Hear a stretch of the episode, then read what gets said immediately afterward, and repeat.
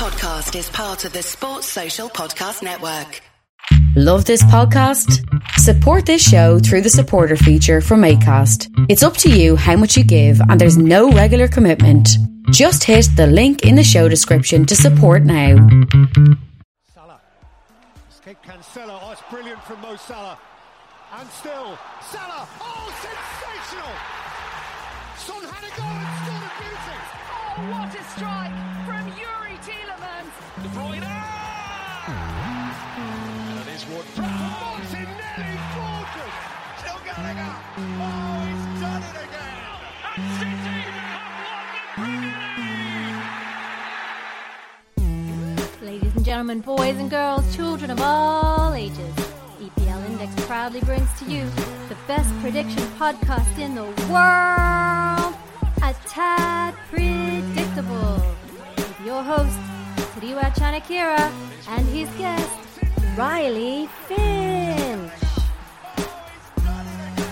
It's game week 26, and you know what that means. It's time for another brand new episode of A Tad Predictable. And do I have news for you all?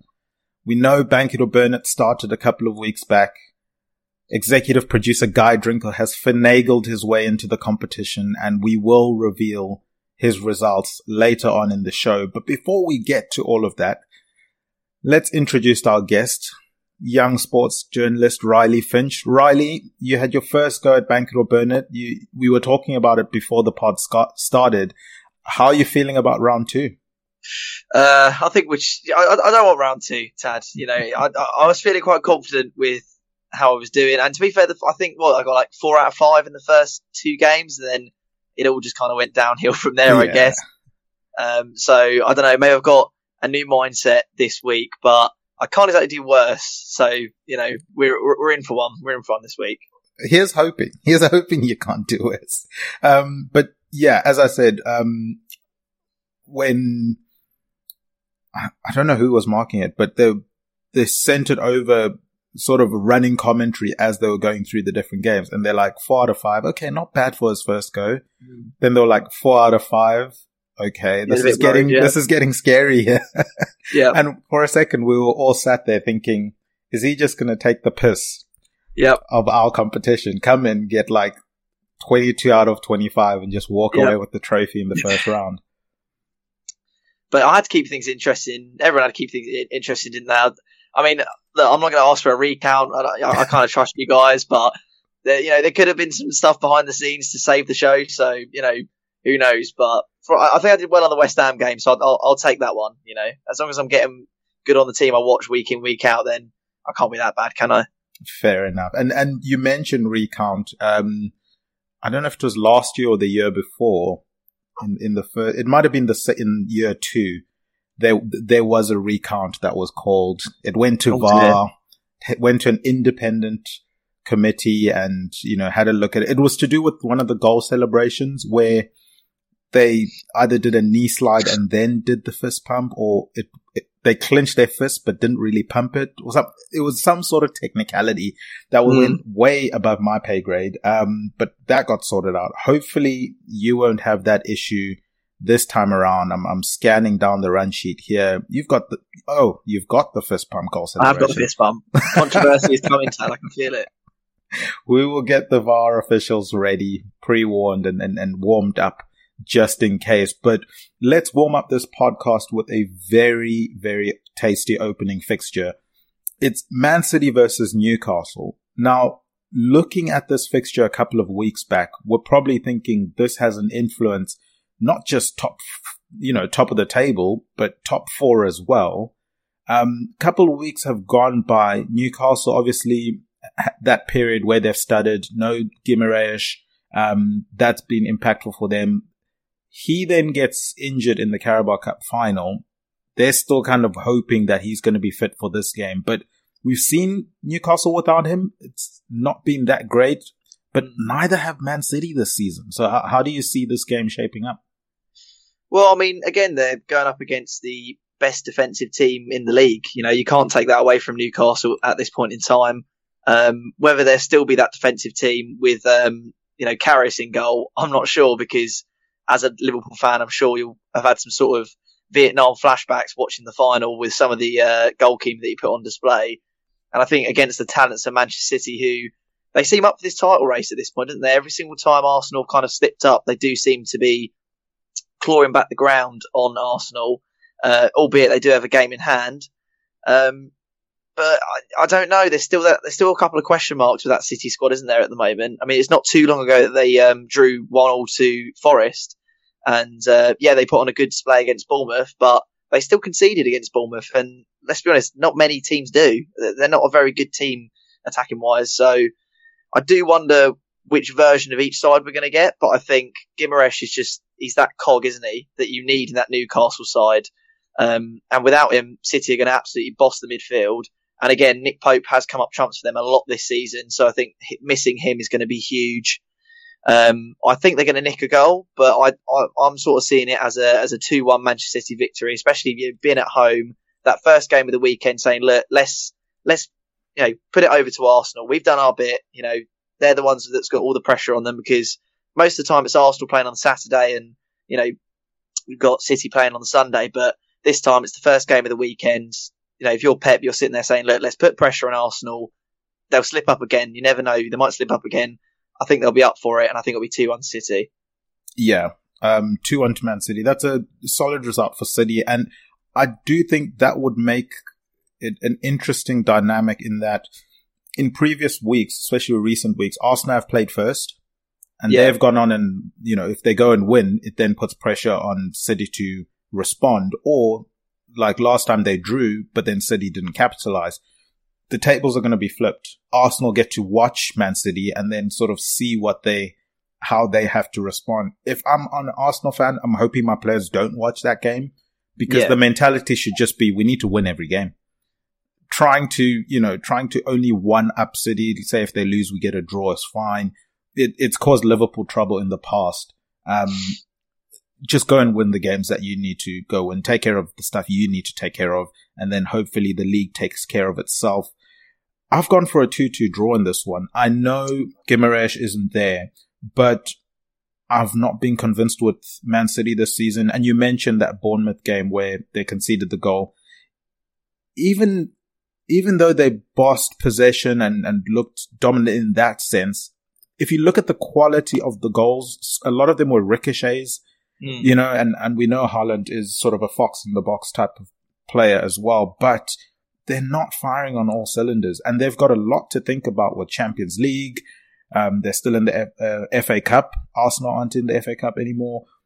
I just think that Newcastle in transition, as poor as they might be for not having Bruno Guimaraes in midfield, they've still got those runners um, in in in the wide areas, and they caused Man City a lot of trouble at St James's Park last time. Um, I think it's going to be a similar situation where they're going to bypass their midfield, try and attack with pace down the wide areas. Um, it will be an important game for the likes of Kyle Walker because they're going to be doing sprints up and down the pitch all game. Yeah, so I've, I've gone 2-2 for that one, which okay. again makes it interesting because our next game is Arsenal Bournemouth and mm. Arsenal will then be bouncing into this game knowing they can extend their lead now, obviously, a bit of housekeeping. Time of recording is before Arsenal's midweek game for us, so we don't know yet how they handle that game. Um, you'd imagine against Everton that they're going to, you know, win that game. I, I don't think I'm being too harsh on Everton there. Um, but this is an opportunity to just be emphatic, go and beat Bournemouth, aside that Man City beat last time around. So you'd hope as an Arsenal fan that you guys can replicate that. Maybe get a similar score if you're starting to look at the goal difference as well, which could be a factor later on the season. But yeah, I'm, I'm going to go straight on. I'm, I'm going to say 3-1 to Arsenal in this one. Um, I was leaning 3-0, but I'm, I'm going to give Bournemouth the benefit of doubt, the benefit of a goal. Yeah, I'm, I'm not. I'm, I'm actually going 3-0 to be fair. That was a scoreline in my head prior to what you said. Um, I just think Arsenal. I mean, at times this season, you thought Arsenal just look like they're, they're going to go on and do it, and we are getting to the stage of the season now where we're seeing these slight little, slight little tweaks. You know, I think they lost to Everton. They've had a couple of draws here and there. Um, obviously, like you say, we don't know what's going to happen midweek, but I'd imagine Lightning's not going to strike twice, and Dyche is not going to be able to get two results over on Arsenal. I mean, that'd be pretty remarkable if, if he was able to do it. But against a Bournemouth side, I think them and Southampton to me look down already. Um, so yeah, I think Arsenal will be firing on all cylinders. And like you say, they haven't got too many big sort of things to worry about. I mean, Arteta's got to be sitting there and saying, you know, the league's got to be our number one priority. And sometimes it helps to, to play that second game to say, look, this is what they've done. If we can't replicate it, we don't deserve to be champions anyway. So it's definitely like um, a, two sided thing. You might get more of a reaction out of your players, um, especially depending on the result midweek. It, it, could be that City top the table with that uh, that victory. Um, I just don't see much from Bournemouth at the moment. I think Arsenal just play such amazing football. If Bournemouth can get anything, it's against the, you know it's counter attacking, and Arsenal tends to do quite well against counter attacking sides. I feel because they're quite happy to keep possession and, and they're quite happy to you know drop back as far as they need to and, and then build up slowly. They're not they're not scared about getting men behind the ball and then sort of carving out a chance themselves. They're in no rush to go up the other end of the pitch and score. Um, and they don't seem to be missing many players at the moment. Nketiah seems to be actually picking up the number nine spot to the point where you might even have a dilemma when Jesus comes in as to who's actually going to take that spot. So for me, I'd imagine it's a pretty comfortable Arsenal victory against Bournemouth. Yeah, you've gone 3 0 or 3 1? 3 0, 3 0. 3 0, yeah, fair enough. Um, let's move on to Aston Villa versus Crystal Palace. Now, Crystal Palace were involved in a snooze fest last week against Liverpool. Um, they entertained Aston Villa, who I think they've looked better with Unai Emery in the team, and of course they were um, voted as the the tad predictable team of the season that was sort of rooting for this season. Um, coincidentally happened very close to when Gerrard got fired. Um, so obviously you can take your inferences from that. But, mm. um, how do you see this game going? Because Palace have done well to get some of the draws that they've gotten, get some of the results that they've gotten. They're not winning at the moment, but it's been a very, very difficult fixture list for them. And then my issue for them is if you look beyond this week, they've got Man City next. So, you know, they had Liverpool, then you've got Aston Villa sandwiched in between the, the end game, which is Man City there.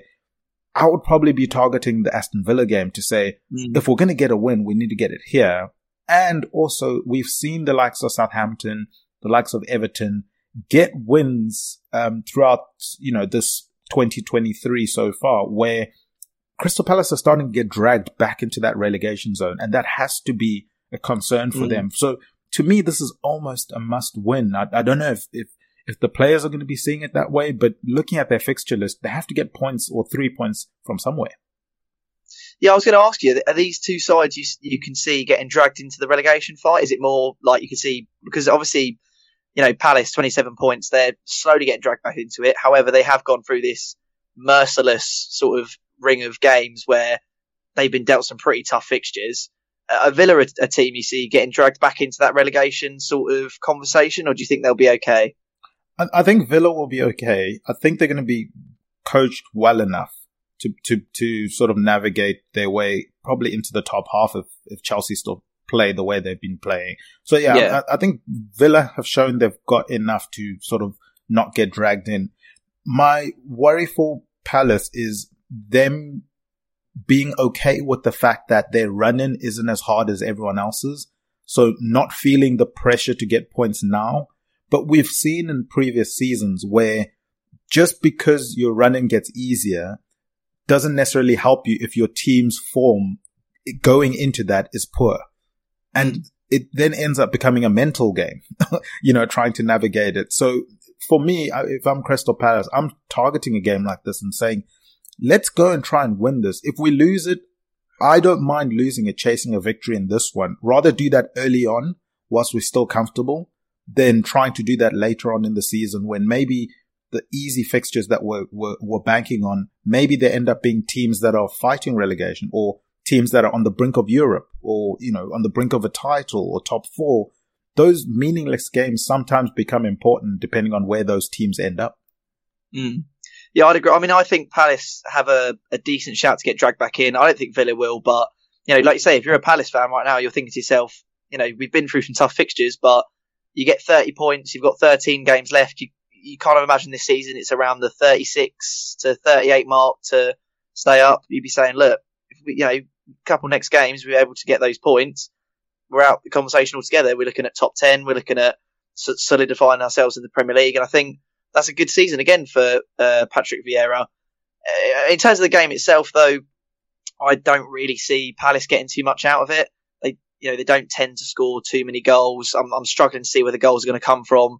And I think Villa last week uh, against Everton kind of just looked a little bit more back to themselves. Like they did have some tough fixtures. I think they played Arsenal and City in the last couple of weeks. Uh, so I'm going to go 2 1 to Villa, but I honestly wouldn't be surprised if we saw a bit of a draw here. Um, but I'm going to back Villa to get that all important goal. Yeah, and you mentioned playing Man City and Arsenal. After Man City, Crystal Palace play Arsenal. So again, this this almost is a, a, definite must-win game for them because it, it, really gets tough. It it really gets tough for them. Mm. Um, in terms of my score prediction for this one, I've gone with a one-one draw. Yeah, I wouldn't. I'm, I would not be opposed to seeing that happen. To be honest. Yeah, and I, I, guess a lot might hinge on whether or not Wilfred Zaha is back. He mm. wasn't um, ready to play the Liverpool game, and they probably, as I said, w- looking at the fixtures, were probably thinking it's a hamstring injury. You don't want to risk him. Don't bring him back too early because the worst you can do is lose him for the season. Um, so yeah, give him that extra week. Let's see if he's back. Maybe an appearance off the bench if, if it's, if it's late, um, in that game and they're still in it and, and, and see how it goes. But let's move on to Brighton versus West Ham. Oh, I can skip this one. We can skip this one. It's fine. the, the fixture that you've probably um, been looking forward to on this uh, podcast. And first and foremost, are you happy that you've got back to back West Ham games in your Bank It or Burn It? Oh, obviously. I mean, to be fair, I did I did all right in the West Ham game last time. So, but I mean, Brighton's always quite a weird one. I mean, if you want to look up bogey team in the dictionary, I'm pretty sure it comes up with a picture of West Ham and Brighton because I think what this will be the 12th meeting, I believe, in the Premier League. I might be wrong about that. Pretty sure it's the 12th meeting in the Premier League. Um, regardless which mean it is, we've never beaten them in the oh, Premier League in that many seasons. Even you know finishing sixth and seventh, we have never beaten Brighton in the Premier League.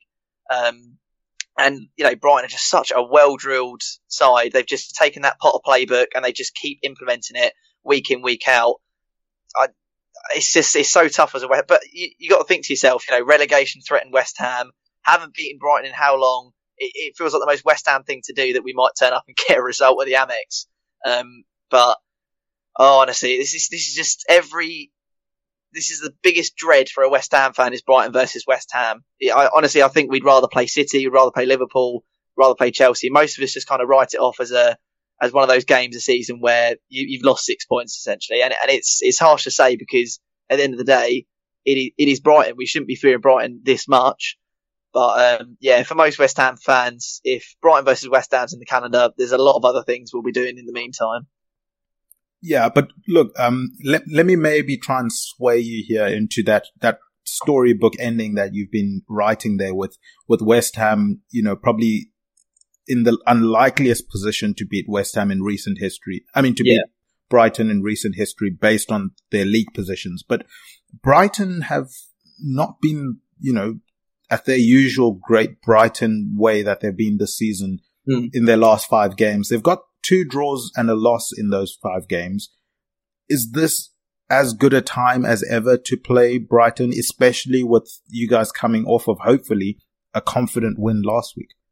Yeah, I mean, the, the thing is, last week it, it wasn't a 4 0 game. I went to the game and it, you know, 70 minutes in, you know, Forest literally gave us all the possession, all the time to carve out the chances. And, and once again, despite having Danny Ings, who's I think about five foot 10, uh, Jarrod Bowen, who's about five foot ten, and, and Benrahma, who's I think probably about five foot eight. We we still have this sort of mantra of just lobbing it in the box and trying to score goals as if Andy Carroll's still playing for us. I, it doesn't make any sense. Every single goal we scored last week, um, we ended up scoring it on the floor, and we started playing some really really nice football. But Forest made it so easy for us. Like they, it, it's probably the worst team I've seen play at the London Stadium. Definitely this season, maybe even last season. I can't understand how it took us 70 minutes but again, you score four goals. The players look really, really up for it. Um, and know, like I said, uh, I think on my preview for it, if you score a goal against Forest, you're basically guaranteed a point. It feels like at the moment with the rut Brighton are in, if you can at least score a goal, you kind of feel like you should be able to get a point out of the game with how they've been playing at the moment. That they're sort of 3 0, 4 0 thrashing seem to be behind them, but obviously I wouldn't put it past them to reignite them with West Ham. Uh, but can I, on- can I jump in there and ask you, do you think the FA Cup fixtures play a factor into this? Because you guys obviously have Man United uh, tomorrow at time of recording, while Brighton play tonight against Stoke.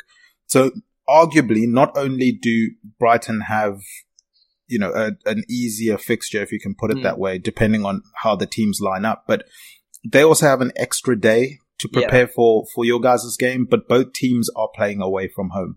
Yeah, I mean, I, it never seems to, it never seems to get factored in that much. To be honest with you, like whenever we seem to have like a, a game in hand, or you know, our opponents seem to have played midweek, and then we, you know, we end up having the extra rest days. It doesn't seem to make a big difference. The only time I've ever seen a big difference for us is when we had the European hangover. We'd play on a Thursday night, and then we'd be very lethargic on on the Sunday, simply because it ended up, you know, we ended up putting so much into the game. Uh, for me, I think United are probably going to do one over us over us on anyway. I can't imagine Moyes' biggest concern is going to be whether we, you know, are progressing in the FA Cup. I imagine he's going to be playing not fringe players necessarily, but you know, players like Fornal, Scamacca, who's just come back from injury, uh, perhaps like Flynn Downes, players who don't tend to get into the squad too much.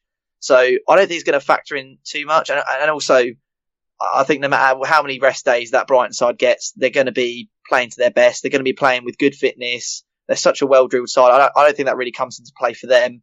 Whether it affects us or not, I'm not sure. But I don't tend to see this kind of, you know, yeah, you get more rest days, but I don't, I don't tend to see that making too much of a difference when it comes to Premier League games. Maybe I just don't look too much into it stats wise, but uh, performance wise, I don't tend to see too much of uh, a difference in that. So I, I don't think it's going to make too much of a difference.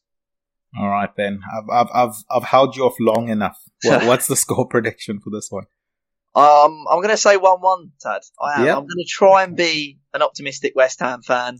Uh, and I'm, and I'm going to say 1 1, but, you know, it, it's just one of those fixtures where it, it, it, once it's played, it's done, and we just put it to the back of our mind and hope it doesn't come for a, fair few weeks after that. But are you going to be the one to tell me that we're going to get thrashed this week? no, good, not necessarily thrashed. Um, I just worry about look the the the victory last week's obviously really good.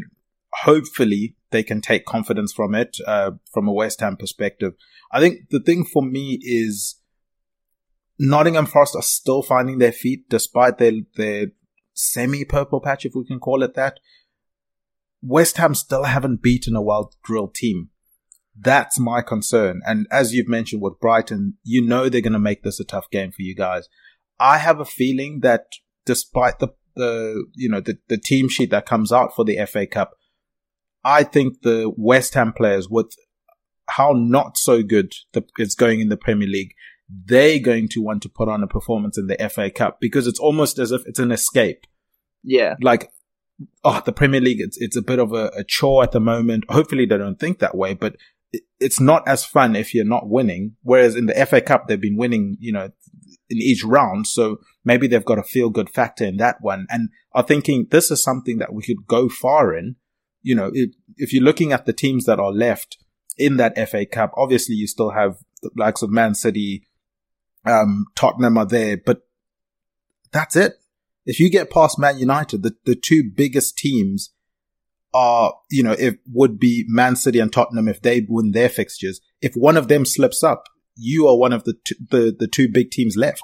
So there is a potential pathway for West Ham to do something in the cup. Now, wisdom would probably say don't do that because it might be to the detriment of your league form. But yeah. I just have a feeling that the players might not be able to help themselves. So they're going to put in an effort for the FA Cup and it's going to be an issue in the Premier League. I, I've, I've gone 2-1 to Brighton. Um, but I think you guys have a, a deep run in the FA Cup. Yeah. No, I mean, uh, we'll see. We'll see. I, I think also you talk about an escape. Our escape is mainly the Conference League. I feel like at the moment, way more chance I think of getting a, a decent victory in that.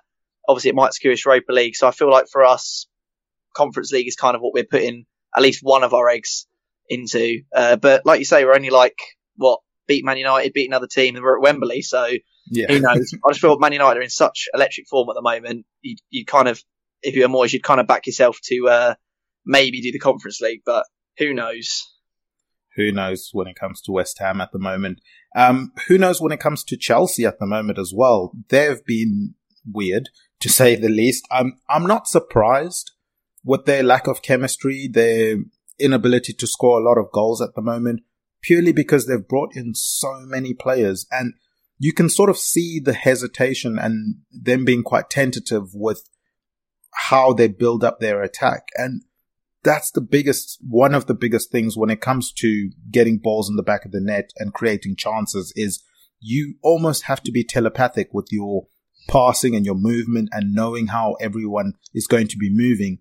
These Chelsea players almost need to take that extra half second to recognize what, you know, their teammates are doing before executing what they need to. And by that time, defenders have closed down the situation or, or, or the opportunity to play that ball is no longer there. Um, so I, I understand the stuttering. I think if, if, if I was a Chelsea fan, my, my biggest concern right now is the club needs to decide, is Potter going to be our manager next season or not? If he is, they need to come out and say it right now and Yep. say, irrespective of where we finish in the league, because I'm, I'm, I'm assuming they're going to stay in the league, you know, they're not going to get relegated. So irrespective of us Yeah. staying in the league, um, but you can't really put it like that to the fans. They, they might just kick off if you say that, you know, pending us staying in the league. But basically saying Pot- Potter's our guy. We back him. Mm. He's going to be here for the foreseeable future because one, that officially takes that, that, that media pressure away from him where every time there's a bad result, the media is going to be hounding him. The fans are going to be on edge. Like if they know no matter what he's here, okay, that at least sets that baseline. Two, what I think it does as well is it tells the insane amount of players that have come in that either you get on board with what Potter's doing or you're not going to be here. Mm. Whereas we've seen at other clubs, for example, at, at Spurs, where the players know we're still going to be here if this manager goes. Like it's not, it's not the manager that's going to stay. We can get this manager out. Mm. And we've seen that with previous versions of Chelsea where they've gotten managers fired just because they didn't agree with them. It's not going to help Chelsea if they don't back if if they're not going to back him next season or in not going to have him next season. They need to get that person lined up now and sort of have that person ready to go because I, I just think this in between phase that they're in is going to cause a lot more problems than it is going to do good. And then they come up against a Leeds side who, look, I've, I've been enjoying watching Leeds games bar their finishing. Um, and you could see the scrappy goal that they got last week, which enabled them to win the game. That's sort of Mm. how it's had to go in for Leeds at the moment. But if they can just sort that out, everyone just keeps hoping that Bamford with each game gets better and better and, and, and more in tune. I mean, they've got an FA Cup game tonight against Fulham, which hopefully gives them another opportunity to get the chemistry going and, and stuff like that. But this is a game between two teams, in my opinion, that allow their oppositions to stay in the games just because they're not able to score goals. Um, it, it, is something going to break here? Is one of them going to be able to figure it out in this fixture? I, I've no idea. I mean, the one thing I will touch on there, and uh, I think you're completely right on, is that you know you sign Graham Potter, you have to think that's a project. You you, you can't sit there and think you know he he shouldn't necessarily be tenth with the squad he's in. You know, you you could argue that, but you either do what Liverpool have done, which is quite admirable, and, and they've stuck by Klopp this season when I think a lot of people would question that. Um, like I say, you either stick with Potter to the remainder of the season, you give him the transfer window to sort his squad out and, and whatever, or you do what Chelsea will always do and you just get another manager in who's going to get immediate results. But I think surely if you're going to get Potter in, you know, you, you don't expect immediate results. If you want immediate results, you get someone in like like Poch or you try for Zidane or you know someone along those lines. You you- you don't get a manager in. You know, the, the difference between the Brighton job and the Chelsea job is is massive. It's huge. It's part of the reason why Potter even took it in the first place. You can't expect him to just turn everything around in was it been like two months in the job now, three months in the job now. I, I think they've they've got to come out and just say, look, Potter's our guy, and like you say, irrespective of where we finish this season, it, we're in a we're in a rebuild phase. I mean, they've got an incredible group of players. They're just not really gelling as a squad at the moment. Um, so yeah, I think the main thing for me is that Chelsea have to sit there and decide if they're going to sack him if they're going to get someone else in. But it, it just makes zero sense to me why they would get someone in like Potter if they're not at least prepared to give him till the end of the season. It, it just doesn't make any sense to me. With Leeds, they're managerless at the moment, and, and who knows who they're going to be getting in. But like you say, these are just two sides who just don't like to finish their chances. And part of that is because Chelsea just do not have a proper number nine. Uh, and I think a lot of the players who've been signed are not Potter players. You know, I think they they do scream Boehly buys, they you know career mode kind of transfers. I don't really understand the thought process behind some of the transfers. Um, and I, I hedge to say that if if this game was at Elland Road, I might be saying that there's a Leeds upset in there. But I think I'm going to give it one 0 to Chelsea. I do think. I mean, what they're winless in six games. I think it is if you include the Dortmund game. Yeah. They've not been playing good football at all.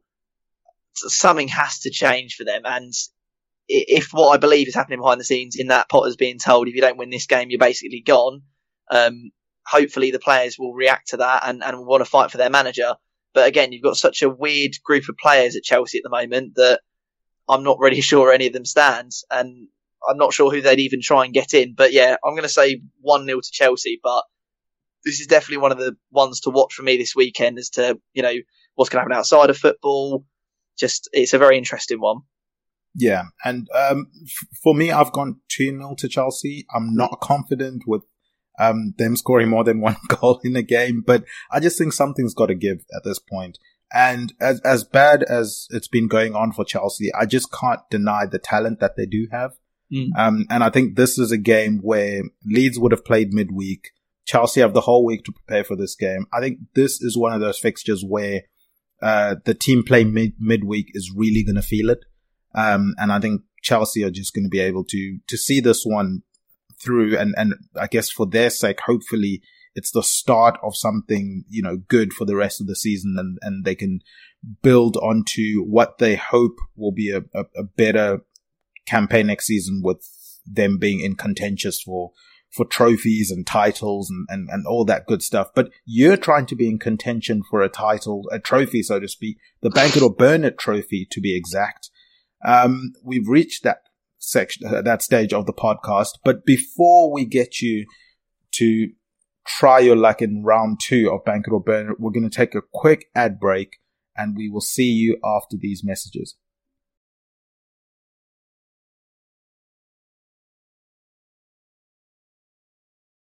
And we are back. Look, mate, as I said, obviously you had your first go last time. You scared us, um, in a good way because Mm. you did so well with your first two fixtures that, that you had, um, sort of tailed off towards the end there. But let's see how you get on with the second round of fixtures. But before we get to you, we got to obviously do a recap on, on how the leaderboard is looking at the moment. Um, now, obviously, we started off with Jake Jackman. He got 14 out of 25. He sort of set that standard there. And he almost got that honorary first go because he is the, the OG king of Bank It or Burn It. Um, then you went, you went, you got 13 out of 25, which I thought was very respectable for a first effort. Um, and then Guy Drinkel finagled his way into this competition. Now, I don't know how he's finagled his way in. We were meant to have another guest on, and the, unfortunately, the guest uh, got ill and wasn't able to come on. Mm. And you know, Guy steps in from behind the glass to in front of the microphone, and he's gone and pulled off a 16 out of 25. So as things stand, this trophy, this beautiful trophy, is going to executive producer Guy Drinkel. Mm, How do you feel that. about that? How do you feel about that? Just, a I mean, listen, the guy has literally been behind the glass for every single, more or less every single episode. He's he's been sitting there studying, waiting for his moment to to leech in and lurch in, and manage to get the 16 out of 25. And that big old trophy, which I imagine now is going to be an even bigger one, as soon as he realizes he might be in contention of winning. But like I say, I mean, you've got the OG King. I was one point behind him, so 13 out of 25. I might not be too impressed by that, but you know, all all I can do is you know beat what's in front of me. So 16 out of 25 is uh, what I've got to try and go for this week, obviously. But beating the 13, I mean, the the ones we've got this week are a little bit more contentious for me than last week's. To be well, not last week, last episode's. To be fair, um, the dreaded uh, knee slide celebration definitely was my undoing. I think last week Yeah. the fist bump's going to be even more of a, a head one for me. So it'll be interesting. But you know, let's jump into it like we always do. You mentioned the size of the trophy. I, I'm now worried our entire podcast budget is going to be blown on this trophy if, if Guy Drinkel ends up winning it. I might not see you guys next season. Um, but yeah, in, in all seriousness, the fixtures that you do have are obviously the ones we've discussed. It's Man Mhm. City, Newcastle, Arsenal versus Bournemouth, Aston Villa versus Crystal Palace, Brighton, West Ham, hopefully your lucky charm, and then Chelsea versus Leeds. Your questions, uh, you've mentioned they've changed for round two. There's over 850 total passes, less than 35 clearances, over three yellow cards, headed goal, and fist pump goal celebration. Now, with these ones, there's not a, as much words for me to get through as there was in round one. So hopefully maybe that gives you enough breathing room to to think these answers through opposed to last time where I, I know I certainly felt the pressure of trying to get through all five questions as, as as quickly as possible to allow you the opportunity to maximize your score out of 25. But for those of you that are joining us for the first time, Bank It or Burn It is a game where I'm going to put 15 seconds on the clock. Riley is going to try and answer five questions in each of the five rounds before the 15 seconds runs out. Hopefully that's not an issue. Um, he's, I'm going to read out the questions. Uh, he's going to shout bank it if he thinks the scenario will happen, or he'll shout burn it if he thinks the scenario won't happen. As I said, current leaderboard has Guy Drinkel atop of the leaderboard at 16 out of 25. Um, let's see how Riley does in round two. I'm going to get your clock ready here. Um, your first fixture is Man City versus Newcastle. Are you ready? I'm ready, mate. All right, cool. Your time starts now. Over 850 total passes. Bank it, Less than 35 clearances.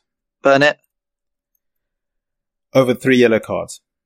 bank it, Headed goal. burn it, First, pump goal celebration. burn it.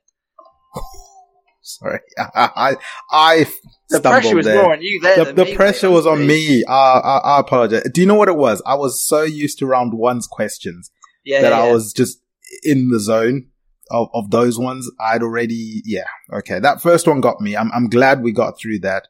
Um, hopefully the clock's not an issue going forward. Mm. Um, we've got Arsenal versus Bournemouth. Your time starts now. Over 850 total passes. Bank it, Less than 35 clearances. burn it, Over three yellow cards. burn it, Headed goal. burn it, First bump goal celebration. bank it. Oh, there we go.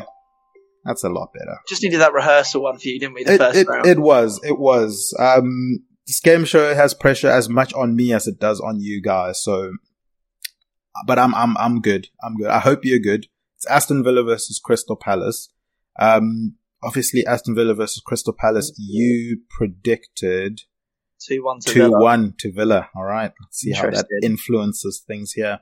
All right. Your time starts now. Over 850 total passes. Burn it, Less than 35 clearances. bank it, Over three yellow cards. ba- bank it, Headed goal.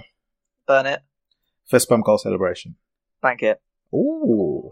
Hesitation there on the yellow cards. There was, yeah, I, I, three. The thing is, three doesn't sound like that much, does it? It But doesn't.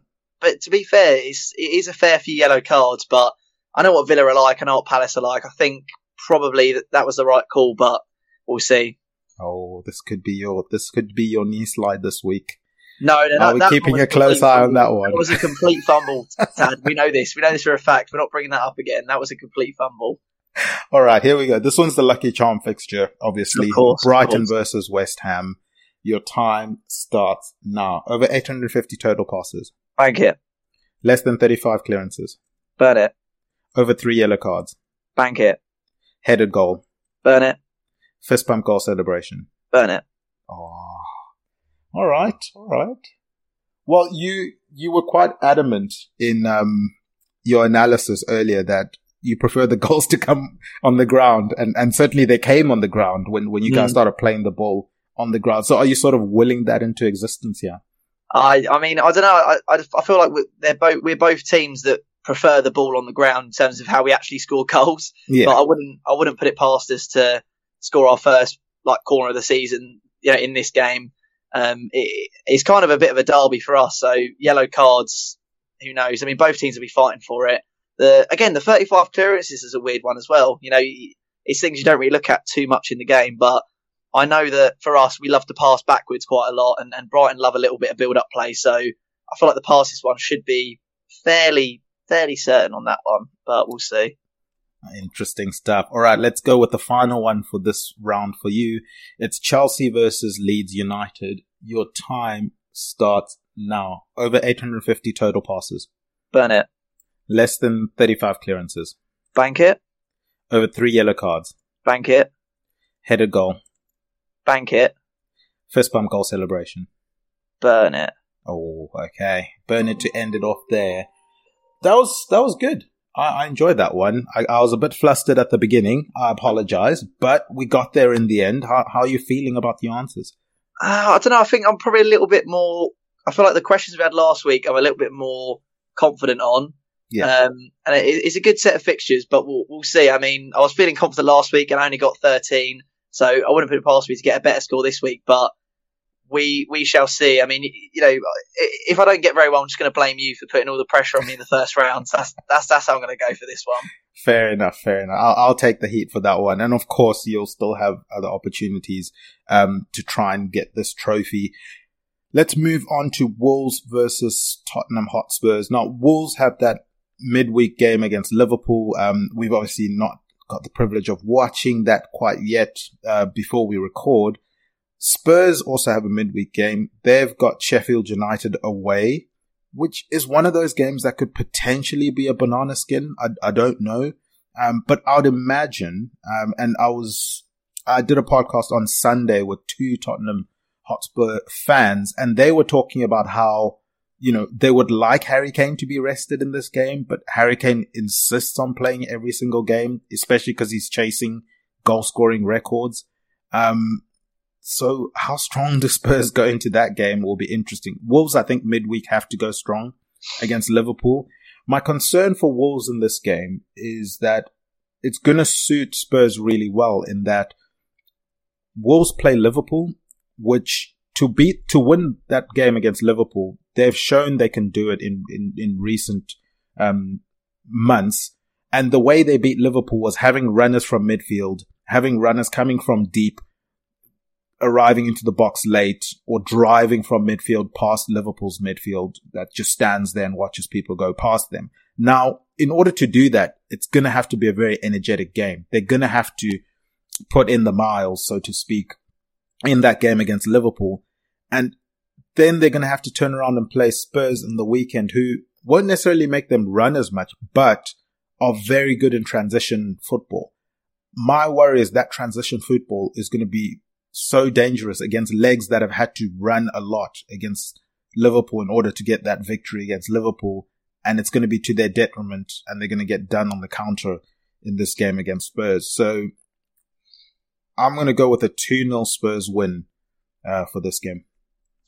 Yeah, I'm, I'm on a I'm on a similar sort of mindset. I think I'm going to go for two one to Tottenham, and it, it's not too long ago they got rolled over by Leicester. Um, and and to be fair, Leicester played Tottenham at their own game and caught them on the counter attack, and they were just absolutely ruthless. I don't see Wolves having that same ruthless nature uh, as Leicester had, and I think Tottenham have seen off big enough sides now to where I can confidently say that they've got their way of playing back. It's it's, it's a different style to players what they wanted to do in terms of like just full on attacking football every single chance they get, bombing down the channels. Um, but I, I, would think that against Wolves, you like to be a little bit more comfortable on the ball. Um, and like you say, in transition, Tottenham are just such a stronger side and they're able to use the width a hell of a lot more. Uh, so Wolves are going to have to do a lot of running in this game as well, I actually feel. Um, I, I just don't see the same ruthlessness that Tottenham could get caught out by. Uh, so yeah, I'm going to go for two one, but I do I do still think Wolves are going to pop up with a goal. Yeah, and and Sarabia got one recently, so hopefully he continues um, that for them. Let's move on to the team that you just mentioned, Leicester City.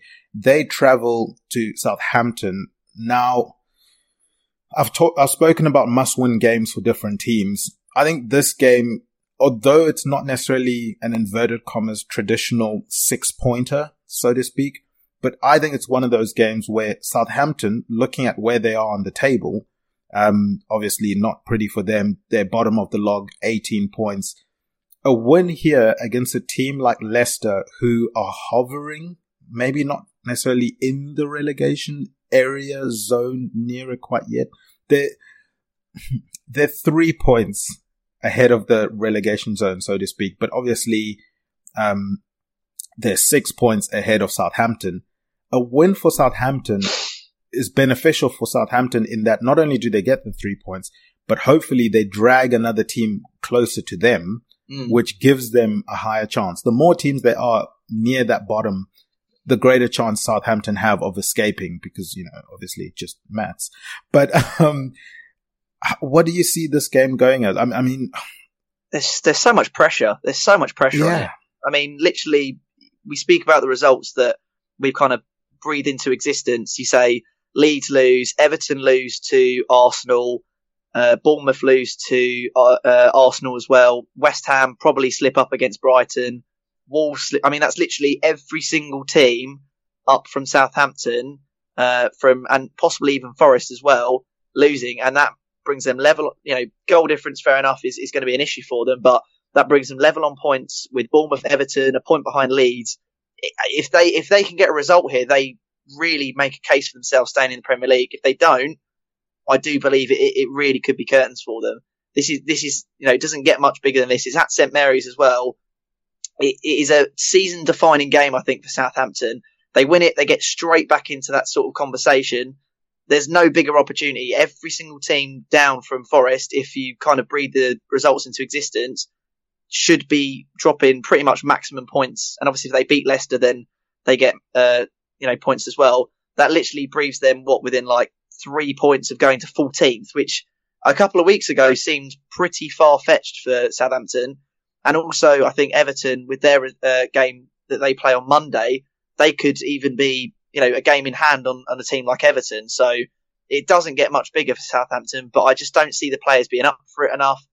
Obviously, they're still managerless. I don't see the crowd being up for it enough.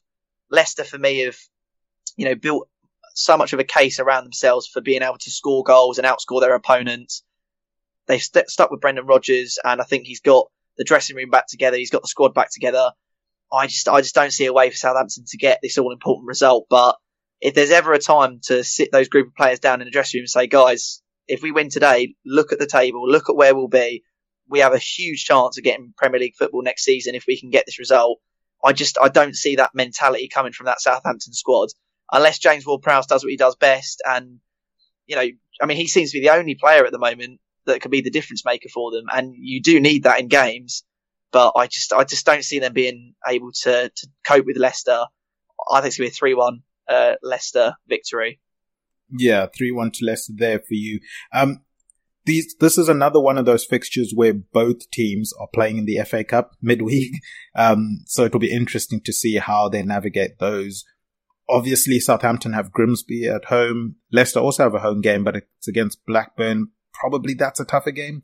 Um, Leicester have a tougher game, but I, I don't know if Southampton can realistically put any weight on that FA Cup game against Grimsby. Like, if you Impossible. lose it, you lose it. Like, if yeah. you have to rotate the team here and focus on getting a strong performance on the, on the weekend. This isn't that luxury position where you, you don't want to be Wigan. You don't want to, you know, go all the way in the FA Cup and then end up getting relegated. I, may, maybe some fans do. You know, some fans value the trophy over just hovering in the Premier League for an infinite amount of time. So maybe there are fans out there that, that would rather they focus on the FA Cup and, and see where they land in the Premier League. For me, yeah, I'm to, I'm to go with 3-1 as you have gone, um, to Leicester. Let, let's see how that game goes. We move on to Nottingham Forest versus Everton. Not Nottingham Forest, they had this semi purple patch, so to speak, recently. And I think Everton can take hope from what Nottingham Forest have done recently in that if you get a run of games where, let's say, if you get five games coming up, you win three of them, you can climb pretty quickly up this table. And we saw it with Nottingham Forest. They shot straight back up. But as you say, not far enough that they can't get caught. I think Everton will be looking at this game as one of those games where they can start a run like this of, of getting a couple of results. Now, obviously, you know, it, it depends on first winning this game, but then they have a home game against Brentford, who we said aren't really playing that well at the moment. And then an away game against Chelsea. They're not really playing well at the moment. Tough games, but you know, you could maybe do something there. And all of a sudden it's looking a lot better for them. But yeah, against Nottingham Forest away from home, I, me personally, I think Everton are are better off playing away from home than at home because the pressure yeah. of playing at Goodison Park and what the fans expect versus how the club's performing um, might be too much for them. So I think Everton have to go and win this game. I think they go and win this game 1 0. Mm. Um, I think we get to see a Dyche special in this one, a physical game, um, goal from a corner at the far post with, um, I don't know who would get it in. Uh, maybe Tarkowski just to, just to keep the Dycheness of it all with the, yeah. with a Dwight McNeil corner. Um, but yeah, I've, I've got 1 0 here. I think Nottingham Forest probably have as big an injury list as many teams starting lineups. Mm. They, yeah, they got 10 injuries. Uh, a couple of those hopefully coming back for them this coming week, but I worry about them in terms of the injuries, having to constantly rotate their team. Their, their purple patch seems to have stagnated a bit now. Mm. I think this is the game Everton have to target. Yeah, I mean, I think for you know, you say Everton are a different side away from home. I think Forest are definitely a different sides at the City grounds. Uh, that's where they'll be looking to churn out most of their results this season. But they went up against West Ham side for who, you know, despite the pressure, despite um, you know all the chances they created for 70 minutes, were not ruthless. And realistically, Forest had a chance in those 70 minutes to nick a goal and to get a goal. And, and from what I saw, they they just couldn't do it. They and and realistically, if you score one goal against Forest, you're guaranteed at least a point. You know, at, with how they're playing at the moment, I'm pretty sure Forest and Everton are the two lowest scorers in the league, if I'm not mistaken. Um, so Everton are the same way. You know, if you score a goal against Everton, most of the time you feel like you can probably grind out a result. Um, but yeah, I just I didn't see enough. I didn't see those players up for it in that Forest game. You know, they, they went a goal down, and I know it says uh, Danny Ings scored two minutes later, but it generally was straight from kickoff. West Ham were gunning for that second goal. They wanted that second goal, and if it wasn't for the VAR result, you know, it would have been probably about 60 seconds later that Danny Ings scored another one. Um, and you know, Everton are not a ruthless side, but Forest have not shown to me that they can capitalise on that at all. You know, even if it goes to 80, 90 minutes, I, I don't see Forest scoring that first goal. I don't see Forest, you know, grabbing the game by the scruff of the neck and getting that all important goal. Um, so I, I, I, never like to predict a nil nil. I really don't. I, but I, am I'm tempted. I am tempted. I, I think I'm going to go for a nil nil here, Tads. It's, it, I don't. It. I would have gone for a one one, but I just I feel like this is the type of game where it's so important for both sides. Um, and both sides just don't tend to play lucrative enough football to score goals. And I think that the home crowd are just going to carry enough weight for Forest to think themselves, we're not going to score, let's just not concede. So I could be wrong here, but I'm, I'm going to go with a nil nil, which I, I don't ever do. I never do that in predictions. Well, look, if, if you're not going to outdo Guy Drinkel in Bank it or Burn It, you've certainly outdone him with this nil nil because Guy Drinkel loves predicting a draw. Mm. But I don't know if he's ever predicted a nil nil. So you've got him, you've got him there. Hopefully, for your sake, you've got him on Bank it or It as well this coming week. But let's move on to a fixture that I think is very interesting from a narrative perspective. It's Liverpool versus Man United. It's at Anfield. Now, the reason I say that is uh, is because I think in the 2020 season there was a game, obviously Liverpool versus Man United, where Liverpool go and score quite late in that game. I think Alisson kicks the ball over all the way through to to Salah. He runs um, through puts it into the net, takes the shirt off, celebrating with the crowd. And I think that's the first time the crowd genuinely, the entire Anfield crowd started singing, we're to win the league. Now you're to believe us. And it was, it was a, a narrative moment. It was like a drawing a line in the sand that this, this is the moment that, you know, we've taken the baton, so to speak, from Man United. We know these two teams, the two most successful teams in English football history. They've been passing that baton between the two of them in terms of who's the better team in recent years and decades and, and all of that stuff. Man United are now the team that's been looking the dominant team. Liverpool look lost at the moment. Is this then a pivotal game for Man United to snatch that baton back? They've just won a trophy. Whether or not people value that trophy or they don't, it, it still counts, I guess, as a trophy. Um, and it's one of those, I guess, where if you win it, it matters. If you don't, it doesn't. type of trophy, but it's still a trophy. If Man United go to Anfield, Liverpool's ground, and put in a performance like they've put in in recent weeks, there's no doubt they go and win because Liverpool will not be able to match that level of intensity, level of counter um, attacking, level of clinical finishing, despite how well Alisson has played this season.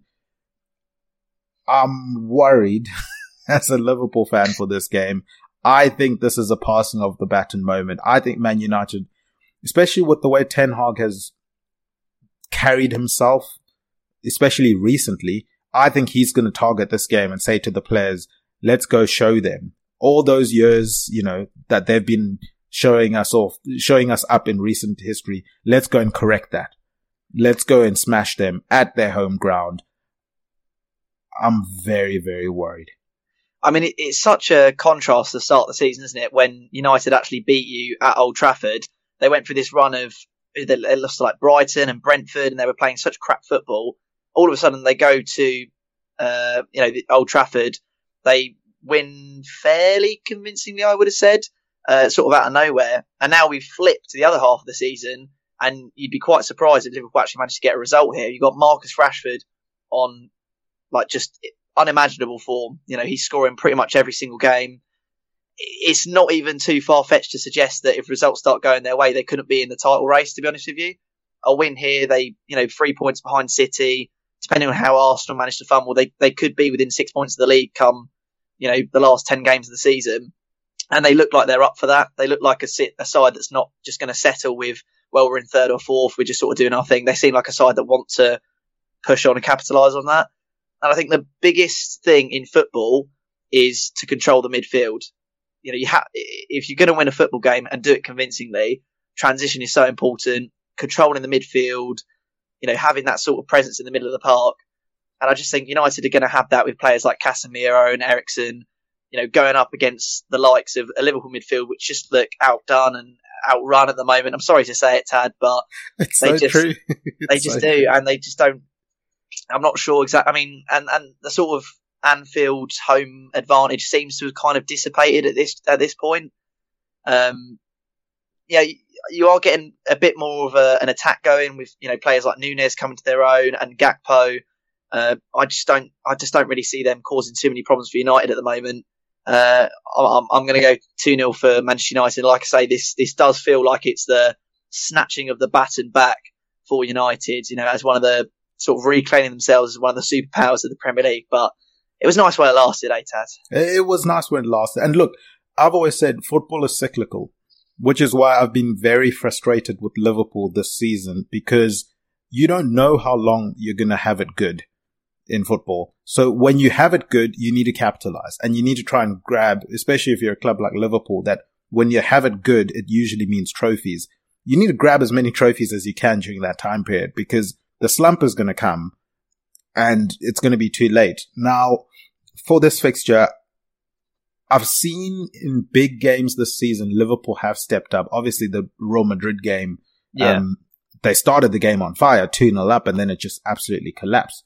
But in big games this season in the Premier League, they have played well. And that probably has been indicative for me of Liverpool in, in a bad way, in that you guys can pick yourselves up for the big games and all the other games you, you play like absolute nonsense. Um, so I, I'm, I'm expecting Liverpool to play well in this game. I just don't think they're going to have enough firepower. I'm going to go with a 3-2 Man United win. Ooh, Um, okay. The reason I'm giving Liverpool two goals is because I think they're going to step up in this game.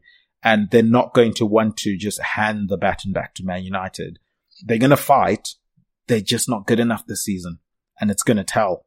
Um, mm. so yeah, I've, I've gone 3-2 there. And look, if it ends up 3-2, to be fair, that's probably a best case scenario being objective here based on the way the two teams will be entering that game. But let's enter into our last fixture of the game week. It's Brentford. Brentford versus Fulham.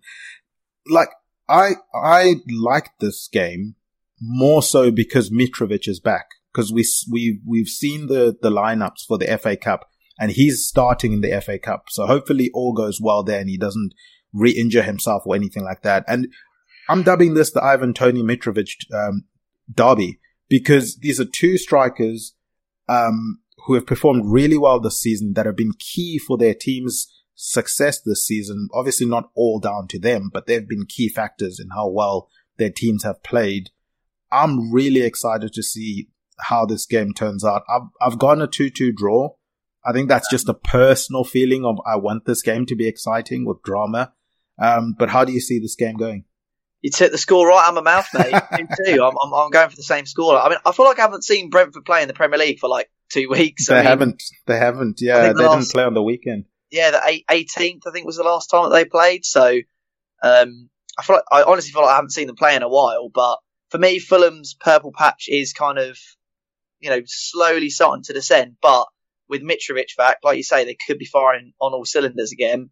And I feel like Brentford are, are the type of team where if you score, they they just they'll just score straight back. You know, they've got the firepower, they've got that kind of mentality in the squad, and they're not they're not afraid to let squads attack them. They know that yeah, we're going to play with fire, we're going to try and score, and if they score, then we're just going to try even more. So for me, I, I, could see this being a very exciting Monday night game under the lights.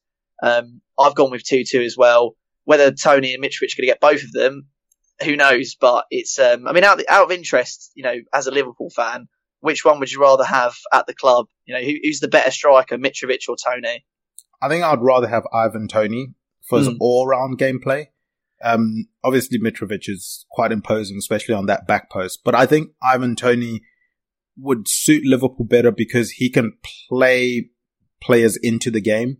Like in, he can hold off defenders, um, and interact with some of the midfield players. Whereas Mitrovic, I think, is more on the shoulder of defenders and, and looking to go behind and, and try and score. I don't know if he would be able to link up well.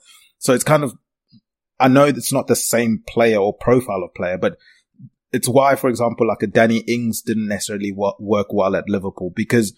yes, you get the goals, but you're not helping with all the other build up play that we need you to help with. And when you're playing for Liverpool, especially with the way we were playing, we have a lot of the ball and teams are going to be quite deep. So our strikers do need to come interact one twos, um, you know, drop deep to collect the ball, move defenders out of, out of that area. I think Ivan Toney would suit Liverpool really well like that. And I think Salah would absolutely enjoy. Imagine Salah playing the Mbeumo role. Mm. Just playing off of Ivan Toney, and, and I, I think he would absolutely love playing that. Yeah, I agree. I think Toney for me is the more exciting striker, but for me, Mitrovic is just so ruthless. He, he yeah. just he just gets goals, doesn't he? He's the type of player where if you need a goal in the game, he'll just be in that area to score it. But yeah, I think those are two strikers who come next season, top six sides, top four sides, should be sniffing around them to, to sort of, you know, I think more even more of a case for United next season. Signing someone like Ivan Toney would just completely fulfil the um, Ten Hag kind of philosophy of football. Um, so I'd be interested to see if these two sides can keep hold of them. But obviously, they're both fighting for a European place at the moment. is it's very exciting. Yeah, so they might not even need to sell them. If, if they can get European football, I'm, I'm pretty sure they'll be able to convince those players to stay and, mm. and really make a good go of it. But guys, we've made a good go of this podcast. Riley's made a good go of Bank It or Burn It. If you guys want to make sure you catch all of these fixtures, then definitely go and check out Liberty Shield. Liberty Shield is a presenting sponsor along with EPLindex.com.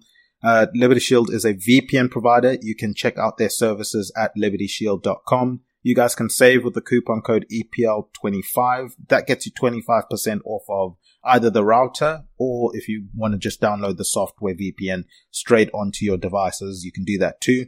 It's a virtual private network, which is a technology that encrypts your internet traffic to protect your online identity, hide your IP address, and shield your online data from third parties. You guys can change your locations, avoid geo blocks and government imposed restrictions to access any website. Finally, go and check out EPL Index Shop. You can find it on Etsy if you use the coupon code EPL10 you get 10% off at checkout. I'm, I'm excited I have Liberty Shield because March Madness starts in mm. college basketball soon. Um, I'm, I'm working on my bracket. It's not complete yet, but I, I know I'm going to be able to watch every game at the touch of a button because of Liberty Shield, which is pretty, pretty cool. But Riley, that is going to do it for another episode of A Tad Predictable. Do you have anything you want to plug, put over or promote before we wrap up? Well, as always, you know, you can catch me on the West Ham way if you are a suffering West Ham fan, such as myself. And, you know, if you ever want to see me spout uh, even more drivel as I do on this podcast, than Finchie Riley on Twitter. Uh, and obviously my YouTube channel, Riley Finch, which I'm not too active on at the moment, but there are still some cool videos on there. Awesome stuff. Guys, from my end, definitely go ahead and check out all the content on EPL website. Um, there are match previews, post-match reviews, player performances, all of the news that you guys could wish for. Of course, there's the daily podcast show. It's the Two Footer podcast with Dave Hendrick. Um, finally, also go check out the flagship show that runs weekly. It's the EPL Roundtable where Kev DeVries sits down with panelists from respective EPL teams. They do reviews and previewings of the happenings around the EPL. I was on there last week.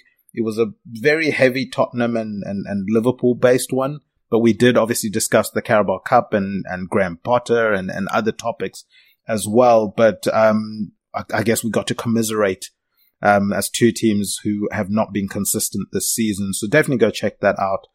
Um, also, guys, go and follow the Twitter page at a tad predictable. Um, go and follow at EPL Index on Twitter. Subscribe to EPL Index podcast channel on your podcast providers. Give it five stars. Write positive comments. All of that stuff really, really does help us out, and we do appreciate that.